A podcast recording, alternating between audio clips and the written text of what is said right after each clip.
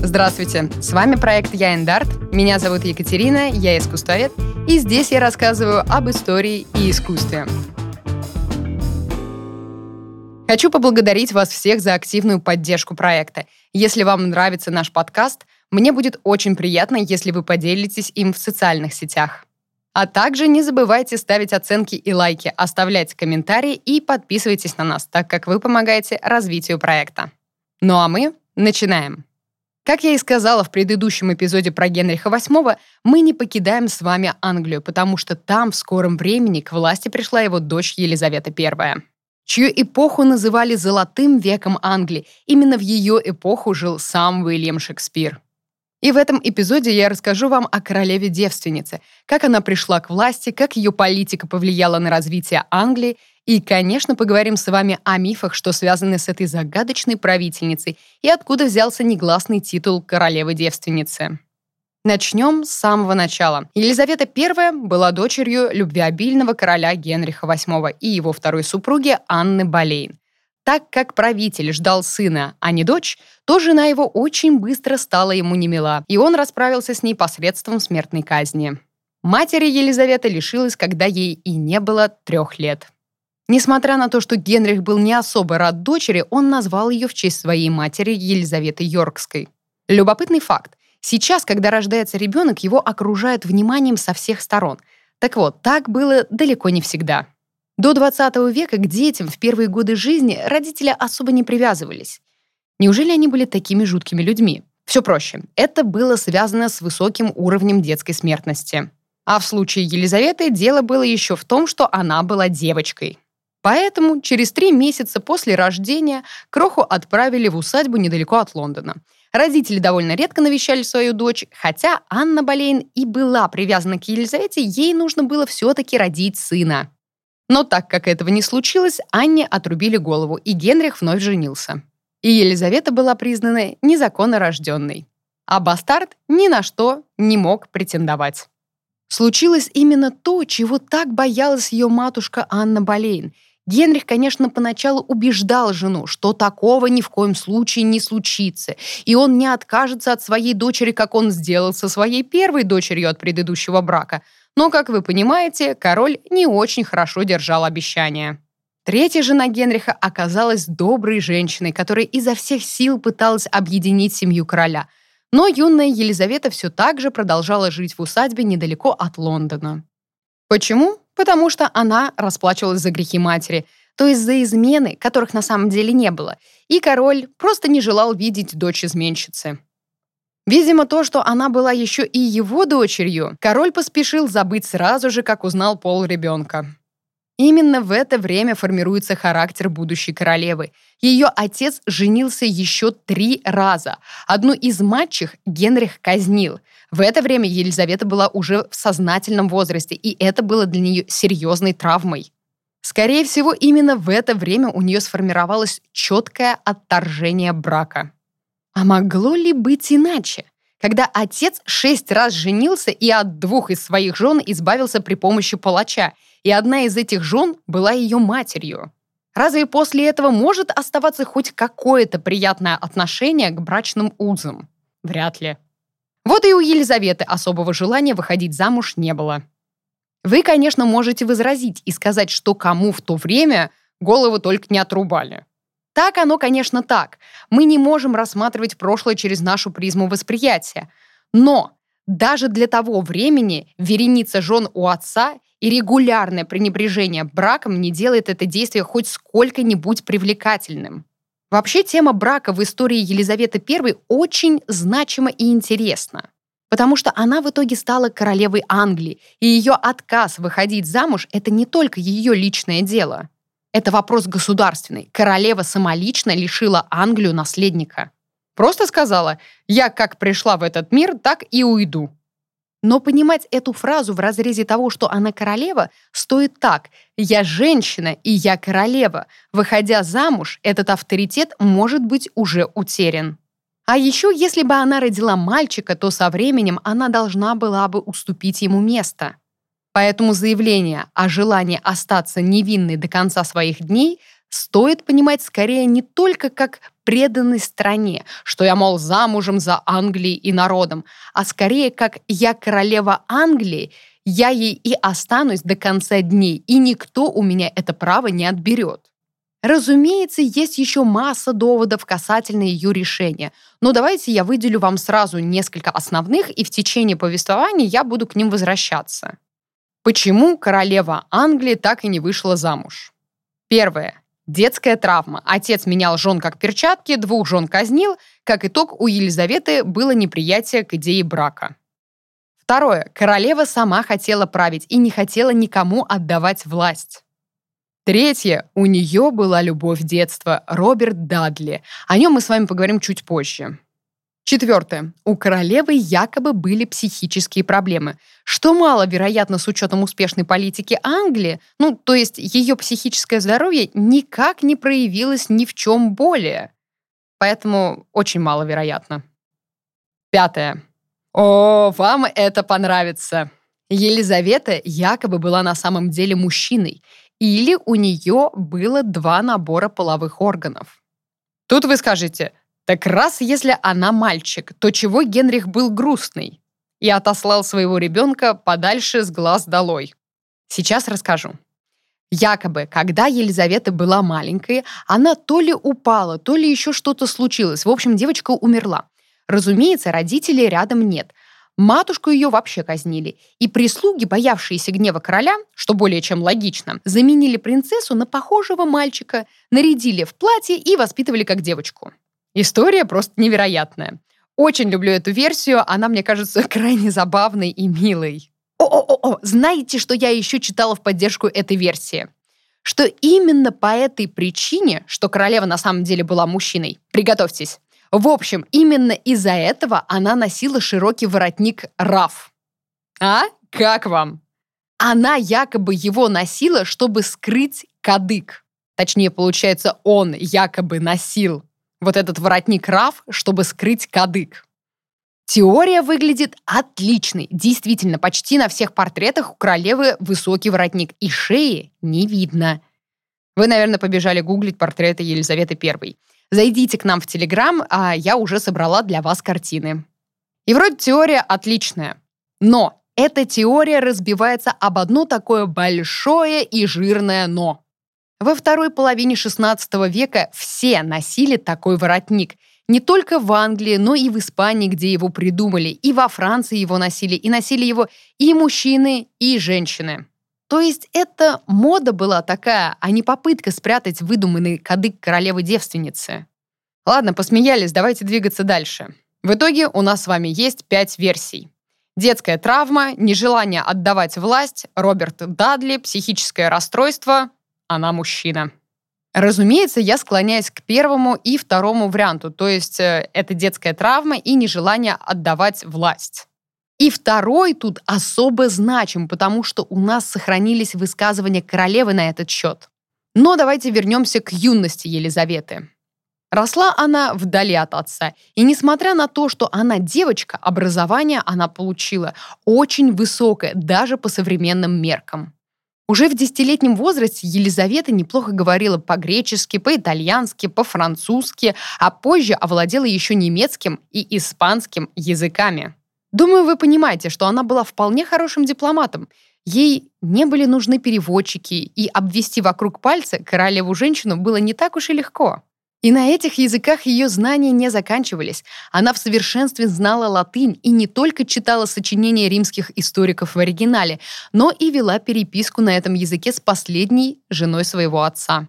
Но помните, она все еще оставалась бастардом короля, да еще и девушкой, и несмотря на все на это, ее воспитание занимались лучшие преподаватели из Кембриджа. Она изучала историю, философию и риторику. Она будто бы росла и совершенствовалась вопреки своему отцу, который не обращал на нее никакого внимания. Семейные отношения, конечно, наладились, но наладились они только к закату жизни Генриха. Он был слаб, болен и изрядно истерзан своей бурной и неспокойной политикой. Но на старости лет у него было успокоение. Это его шестая жена и подраставший принц. И король смягчился. В своем завещании он, разумеется, все передавал своему сыну. Но в случае смерти Эдуарда при отсутствии наследников престол наследовала Мария, его первая дочь, его первый бастард. Затем ее дети, а уже потом Елизавета и ее дети. То есть на старости лет любвеобильный тиран Генрих VIII все же признал Елизавету и даже оставлял ей надежду на корону. Крайне маленькую, но все же оставлял. Конечно, с одной стороны, такое признание дочерей выглядит сомнительным, но с другой стороны, они становились законными дочерьми и могли, если не претендовать на власть, то 100% очень хорошо выйти замуж. Например, за какого-нибудь принца. И теперь время коротенькой сводки событий. Генрих VIII умер в 1547 году. Королем Англии стал десятилетний Эдуард VI. Разумеется, он не правил самостоятельно, да и продержался он недолго на посту короля, так как умер в возрасте 15 лет.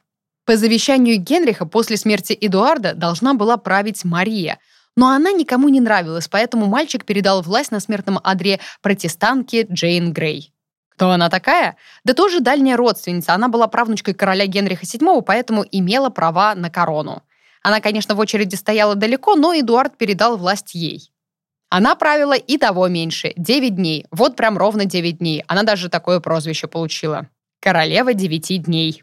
Почему так мало? Потому что Мария, старшая дочь Генриха VIII, возглавила вооруженный мятеж и пришла к власти аж на 5 лет. Но у нее тоже было много проблем. Она вышла замуж за молоденького испанца, который никому не нравился. В Англии был конфликт между испанцами и англичанами. Был еще конфликт и на фоне религии, а потом случился голод и чума и Мария умерла.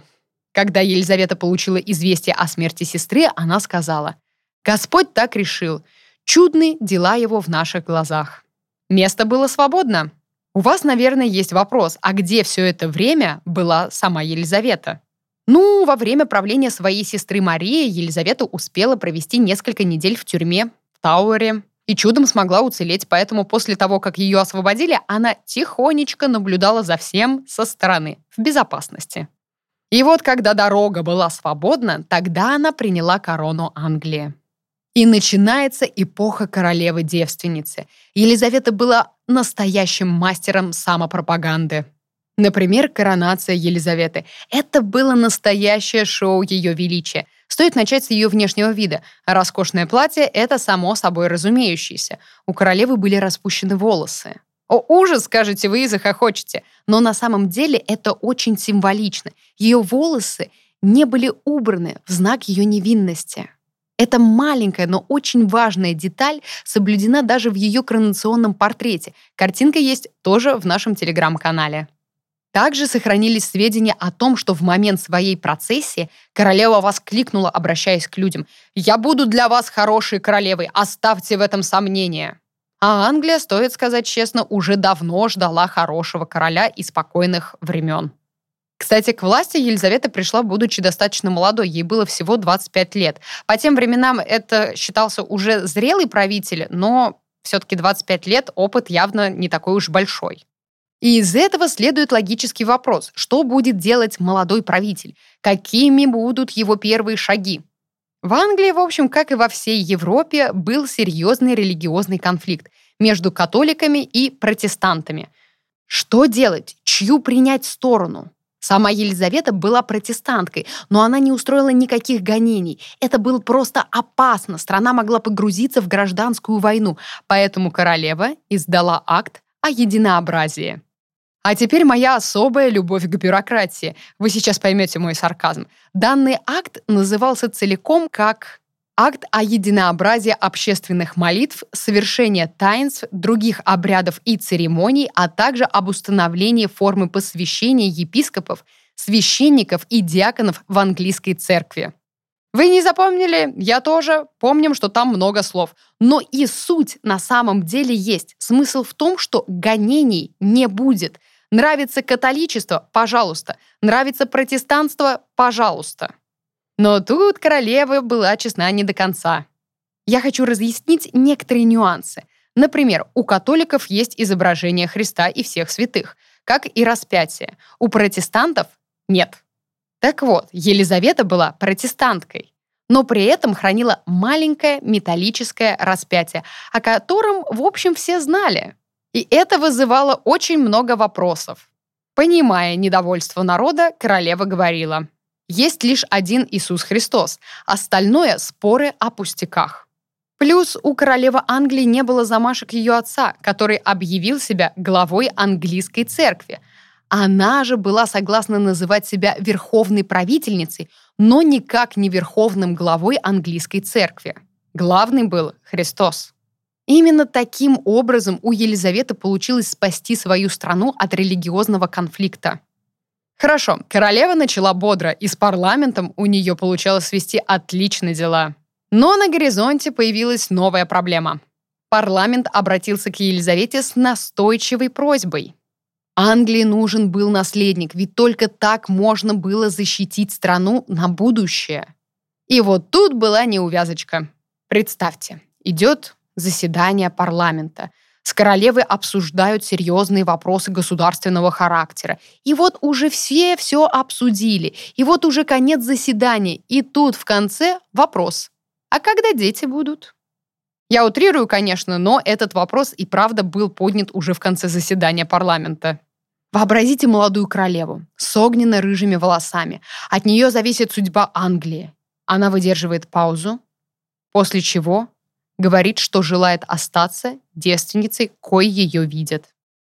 Она дала ясно понять, что не планирует выходить замуж, потому что наследник мужского пола может попытаться свергнуть ее, что, конечно, в те времена было очевидной опасностью для женщины-монарха, потому что это 16 век. Лучше сумасшедший мужчина-правитель, чем любая женщина.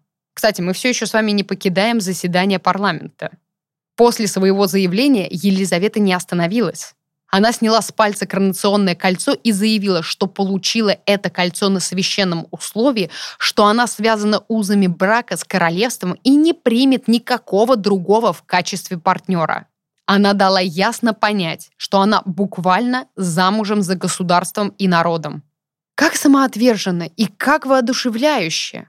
Но пламенная речь не остановила парламент, и ей предоставили список женихов. И первым в нем стоял бывший муж ее сестры, испанский король. А почему бы и нет? Но с ним королева расправилась быстро. Она сказала, что не может выйти за него, он католик, а она протестантка, увы, не выйдет. В этом списке было еще много знатных мужей, но один точно всех затмил. Это был наш, русский царь Иван Грозный. Он тоже сватался к англичанке.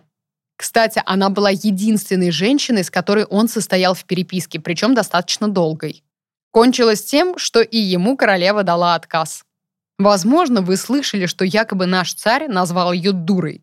Так вот, там не совсем дура, а простая девица. И это было сказано не в контексте сватовства, а в большом письме царя касательно торгово-дипломатических отношений между двух стран. Потому что между Москвой и Англией торговые отношения велись еще со времен Эдуарда VI, если вы забыли, то это юный король, который проправил пару лет и умер в 15. И чтобы вы понимали серьезность этих дипломатических отношений, у англичан была даже своя резиденция в самом центре Москвы. Она, кстати, до сих пор сохранилась и находится на территории парка Зарядье. Так вот, письмо про дуру было связано с тем, что Иван Грозный ругался на королеву Англии, что ее подданные плохо себя ведут. Но давайте к цитате. Целиком она звучит так. Но видно, у тебя помимо тебя другие люди владеют. И не только люди, а мужики торговые. И не заботятся о наших государских головах и о чести, и о выгодах для страны, а ищут своей торговой прибыли. Ты же пребываешь в своем девическом звании, как всякая простая девица. После этого переписка была прервана более чем на 10 лет, а потом вновь возобновилась и окончилась уже со смертью Ивана Грозного. Зачем вам вся эта информация? А затем, что отчасти в этом письме и кроется причина невероятной успешности Елизаветы I среди мужчин. Англия была интересна многим странам, а значит и королева была завидной невестой. Но кроме первых лиц других стран на руку, сердце и, возможно, корону претендовал еще один мужчина – Роберт Дадли. Он был знатного происхождения, но королем никаким не был. Они были знакомы с детства и, вероятно, сблизились во время правления Марии Тюдор, когда оба сидели в Тауэре. Проще говоря, Роберт Дадли был фаворитом королевы, и, возможно, между ними были отношения. Но, как говорила сама Елизавета, или оправдывалась, я оказываю ему расположение лишь потому, что он проявил ко мне доброту в то тяжелое для меня время, когда у власти находилась моя сестра. Но при этом королева с удовольствием проводила время в обществе Дадли, чем, разумеется, вызывала массу сплетен в народе и при дворе. Кроме того, Дадли не спешил представлять ко двору свою законную супругу, которая безвыездно жила в провинции. А потом еще такое неприятное дело случилось.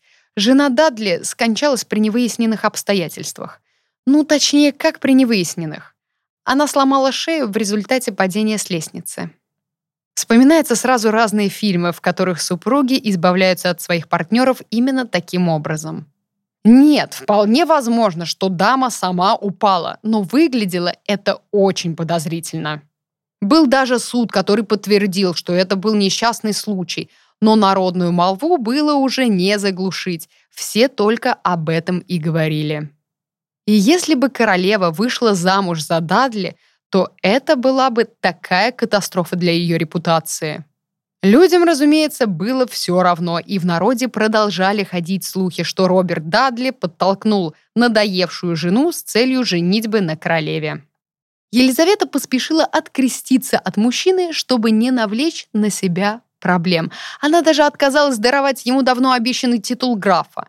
Но потом она все же показала всем, насколько он ей важен. Когда она заболела оспой, члены Тайного Совета спросили у королевы, кому она передаст власть, если что вдруг. Да, от оспы в то время умирали. О, этот небезопасный XVI век. Вернемся к вопросу, кому королева передаст власть. Как вы думаете, чье имя она назвала? Бинго! Она назвала Роберта Дадли в качестве лорда-протектора королевства. Проще говоря, она назвала его главой государства. Но королева смогла выздороветь. Парламент и Тайный совет продолжали настаивать на том, что пора бы уже распрощаться с титулом королевы-девственницы. Уже все увидели и поняли, что она очень любит страну, и этой стране был нужен наследник на случай очередной болезни и смерти. Но вернемся на минуточку к Дадли. Да, королева его любила, любила всем сердцем и всю жизнь, но все же не до такой степени, чтобы разделить с ним свою власть. Ложе, возможно, тут точно никто не знает. Королева до конца своих дней утверждала, что она невинна. И несмотря на этот платонический роман, длившийся не одно десятилетие, Елизавета продолжала заигрывать с иностранными правителями в сватовство но по большей части это была лишь часть дипломатических отношений. Давайте я расскажу вам еще одну занятную историю про Дадли, и мы его с вами отпустим. Есть история про некоего Артура Дадли, который якобы родился приблизительно в 1561 году и который утверждал, что он незаконно рожденный сын королевы Англии Елизаветы и ее фаворита. Разумеется, нет никаких доказательств, но есть любопытные совпадения. Сразу предупрежу, что на данный момент это является неподтвержденной информацией, и историки все еще изучают этот момент. Так вот, совпадение. Именно в период 1561 года, то есть когда королева была, возможно, беременна, она якобы заболела, скорее всего, водянкой, ибо ее невероятно раздуло, особенно в области живота. И раздутое состояние королевы в то время это является историческим фактом. Об этом писали многие ее современники. Также в сохранившихся письменных молитвах Елизаветы того периода начинают появляться слова, которых до того времени никогда не было и которые наводят на разные любопытные мысли. Так, например, она просит Бога простить ей ее грех, но какой грех? Увы, этого не сказано. В общем, все это совпадает как раз с годом рождения Артура Дадли. Конечно, во все времена были лженаследники, но согласитесь, совпадения интересные. Но хватит амурных историй. Думаю, концепция королевы-девственницы ясна. Елизавета I поддерживала эту пиар-компанию на протяжении всего своего правления, а правила она на минуточку почти 45 лет. Время поговорить о ее политике. Как только она пришла к власти, она назначила государственным секретарем Уильяма Сесила и сказала ему очень важные слова. Обратите на них внимание, это хорошо демонстрирует политику королевы. Вы будете давать мне такие наставления, которые сочтете наилучшими. Не считайтесь с моими личными желаниями. Несмотря на то, что в окружении королевы было много льстецов, политику своего государства она старалась выстроить максимально продуктивно. И знаете, она не ошиблась в Сесиле. Он служил ей верой и правдой до конца своих дней. Королева называла его своим духом и обращалась к нему как сэр-дух. И если на первый взгляд кажется, что у Елизаветы все было под контролем, то нет, были проблемы внешнего характера. В самом начале правления у соседей, а точнее в Шотландии, случилось восстание протестантов. Ну и вроде восстания и восстания, чего тут необычного для истории. Проблема в том, что там была королева Мария Стюарт, а она была внучкой короля Англии Генриха VII, то есть имела некоторые права на английскую корону. И можно сказать, ну постой в очереди, подожди, сейчас правит Елизавета. Но конфликт был в том, что Мария Стюарт была законным ребенком, тогда как Елизавета была все же бастардом. Ее отец от нее отказался и казнил ее мать. Даже несмотря на его завещание о передаче власти Елизавете, она все равно оставалась немного запятнанной репутацией, и это привело к долгому противостоянию двух королев. Католички Марии Стюарт и протестантки Елизаветы I. Кончилось все тем, что Елизавета казнила противницу и претендентку на ее корону и трон. А что касательно конфликта католиков и протестантов, то из этого вытекает следующая проблема. Кто слушал наш предыдущий выпуск про Генриха VIII, помнит, что у Рима был уже давно конфликт с Англией, и начинался он с Генриха VIII. Ну вот Елизавета в этом случае оказалась дочерью своего отца, и этот конфликт продолжился. Папа Римский издал буллу. Була — это такая важная папская бумага с печатью, если говорить простым языком. Так вот, Папа Римский издал буллу, в которой объявлял Елизавету, мнимую королеву Англии и служительницу преступления, отлученной от церкви и еретиком, и освобождал всех ее подданных от любой верности ей. Католикам, подчинявшимся ее приказам, также угрожали отлучением от церкви. Пара-пара-пам. Пам! Данные обстоятельства никак не помешали Елизавете вести свое государство не просто к процветанию, но к лидерству на мировой арене. Она понимала, что нужно поднимать государство. Но как? Промышленностью. До середины XVI века промышленные товары в Англии производились в основном мелкими мастерскими. А уже во второй половине XVI века, после прихода к власти Елизаветы, в Англии при поддержке правительства были построены крупные фабрики по производству артиллерии, пороха, стекла, бумаги и многих других важных товаров. Начался рост добычи угля, текстильной промышленности, а экспорт сукна вообще стал для Англии золотой жилой. В первые же годы своего правления, а мы помним, страна была истощена, она особо не жила в спокойствии. Англичане вечно находили приключения на свое государство, что приводило к истощению казны. Так вот, в первые годы правления был стабилизирован курс фунта стерлингов. На этом Елизавета не остановилась, была создана королевская биржа. И это мы с вами в XVI веке. Уже не таким темным и варварским выглядит это время. Тут можно еще долго перечислять, как много разных производств появилось в стране. Суть одна. Всего за сто лет Англия из отсталой страны стала ведущей торгово-промышленной державой Европы. И заслуга в этом во многом принадлежит королеве, что обручилась со своим государством и со своим народом. И тут можно придраться и сказать, а что там народ простой, а как они жили, поди последнюю корку хлеба доедали. А вот и нет. Есть письменные свидетельства о том, что уровень жизни обычных англичан вырос. В Лондоне появилось больше домов с дымоходными трубами. Вместо деревянной посуды англичане стали использовать оловянные тарелки и столовые приборы из серебра. При строительстве уже использовали не дерево, а более дорогой материал – камень. Страна процветала во всех смыслах. Елизавета прекрасно понимала, что государство не будет процветать, если народ будет жить плохо – она выстраивала внутреннюю политику, опираясь на все слои населения. У королевы не было замашек «я правитель, а значит, я прав». Она обращалась за советом к парламенту, добиваясь его согласия в решении важнейших государственных дел. Дипломатия! Королева заботилась о низах, не обременяя их чрезмерными налогами и увеселяя красочными зрелищами. Вообще устройство торжественных королевских процессий, начиная с коронационной, были призваны исключить отдаление королевской особы от народа, и со временем это все приобретало характер публичных театральных действий для народа. Чтобы не было огромной пропасти. Вот правитель царь солнышко, а мы рабы все его. Королева стремилась к максимальному единению в стране – но делалось это далеко не всегда посредством пряника. Часто она прибегала и к кнуту. Порой, возможно, даже слишком часто. И да, увы, но даже в самой красивой истории есть место для жестоких реалий. Внешнеполитические успехи и промышленные достижения весьма недешево обходились королевской казне, а также рост цен и различные налоги. Все это приводило к разорению мелких собственников. Дальше было веселее. Был принят акт о бродяжничестве, по которому при первом аресте бродяги или попрошайки им прокалывали ухо, как социальный маркер и знак того, что человек уже привлекался, а упорствующих и назойливых попрошаек вешали.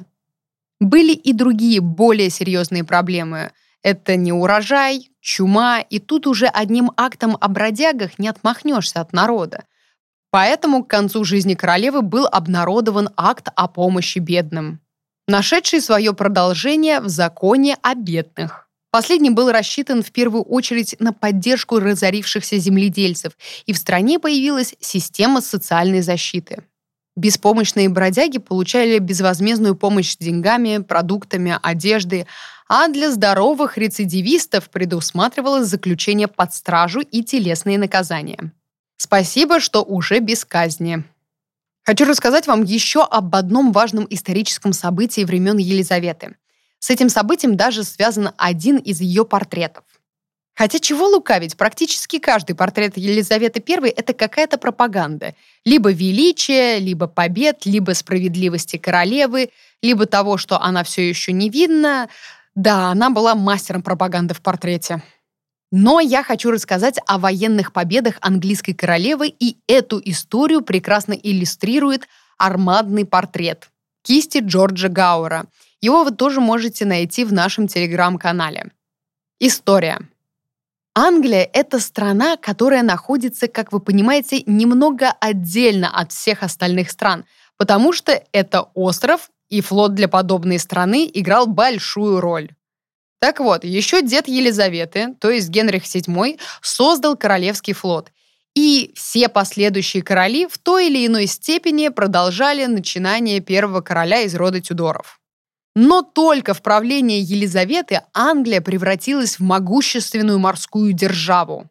Именно при Елизавете пираты стали крайне популярными, сильными и могущественными, а потом это привело к проблемам – потому что это стало причиной конфликта с Испанией.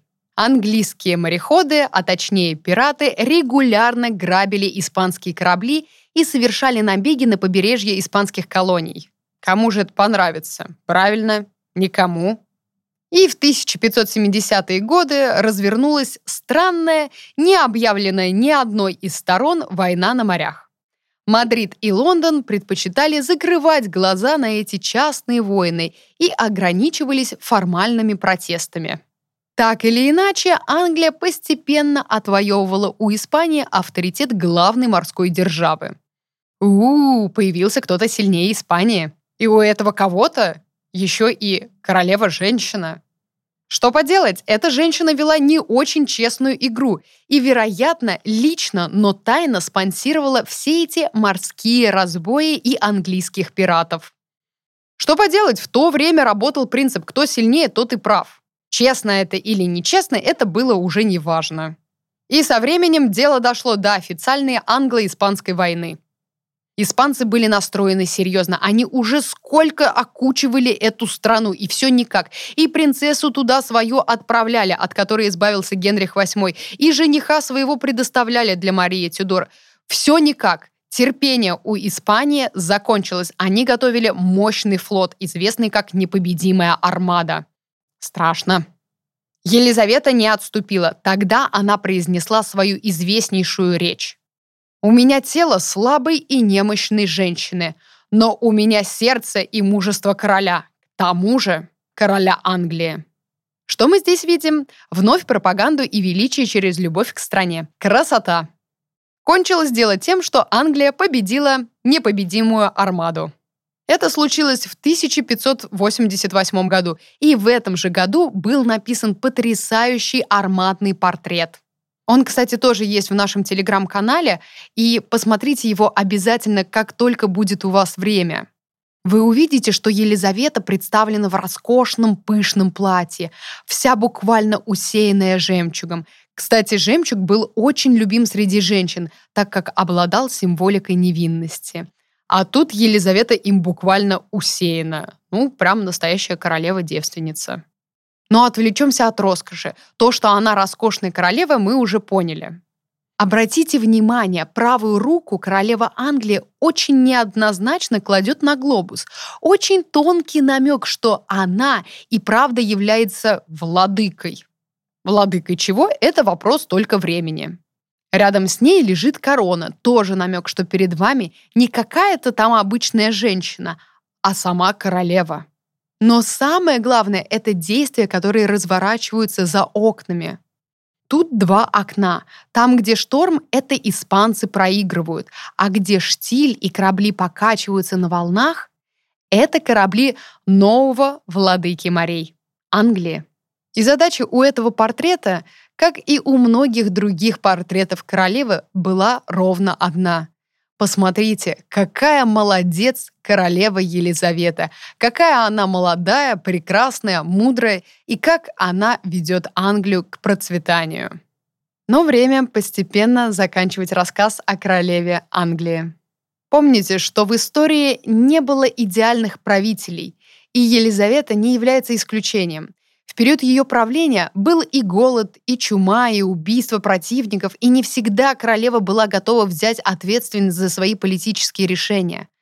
Но говоря об истории Англии, королева Елизавета бесспорно является ее жемчужиной, в период правления которой Англия совершила небывалый экономический прогресс как внутри страны, так и на мировой арене. А также было очень мощное развитие искусства. Именно королева способствовала развитию театра в стране. Она даже участвовала в любительских спектаклях. Кроме того, под патронатом Елизаветы I была создана королевская труппа, которой принадлежал небезызвестный Шекспир. И правда, ее правление — это золотой век Англии. Но, как и любого человека, молодость и силы покинули ее. Она оставляла после себя богатую и сильную страну, но без наследника. Ей нужно было сделать выбор, кто будет следующим королем Англии. Кому оставить свое государство и свой народ? И знаете, кому она передала власть? Ох, это злодейка жизнь! Елизавета завещала власть Якову I, сыну своей заклятой соперницы Марии Стюарт. Она передала власть сыну женщины, которую казнила. Ладно, давайте не будем заканчивать на грустном, а затронем еще один любопытный факт. Последней волей королевы перед смертью было желание, чтобы ее не бальзамировали. В общем, чтобы ее тело никто не трогал. Вы скажете, обычное желание и право человека. Так-то оно так, но в те далекие времена все же были традиции. И по этим традициям усопшего монарха выставляли на всеобщее обозрение, то есть в открытом гробу. А для такой демонстрации тело нужно было подготовить, то есть забальзамировать. А она просила себя не бальзамировать. И то ли она не хотела себя демонстрировать народу, так как всю жизнь уделяла особое внимание своей внешности, и в старости на ней был уже приличный слой штукатурки. А может, она что-то скрывала. Например, что она мужчина. Но это уже домыслы из разряда конспирологии, как бы то ни было, Елизавета I – величайший правитель своей эпохи и очень неоднозначная личность. На этом наш эпизод о королеве-девственнице подошел к концу. Любите и интересуйтесь историей и искусством. Я буду очень признательна, если вы оставите свой комментарий и оценку в Apple подкастах и на других платформах, так как это очень важно для моего проекта. И таким образом вы помогаете его развитию. Не забывайте подписываться, впереди вас ждет еще много интересного. На этом я с вами прощаюсь до следующего раза. С вами была Екатерина и проект Я Эндарт.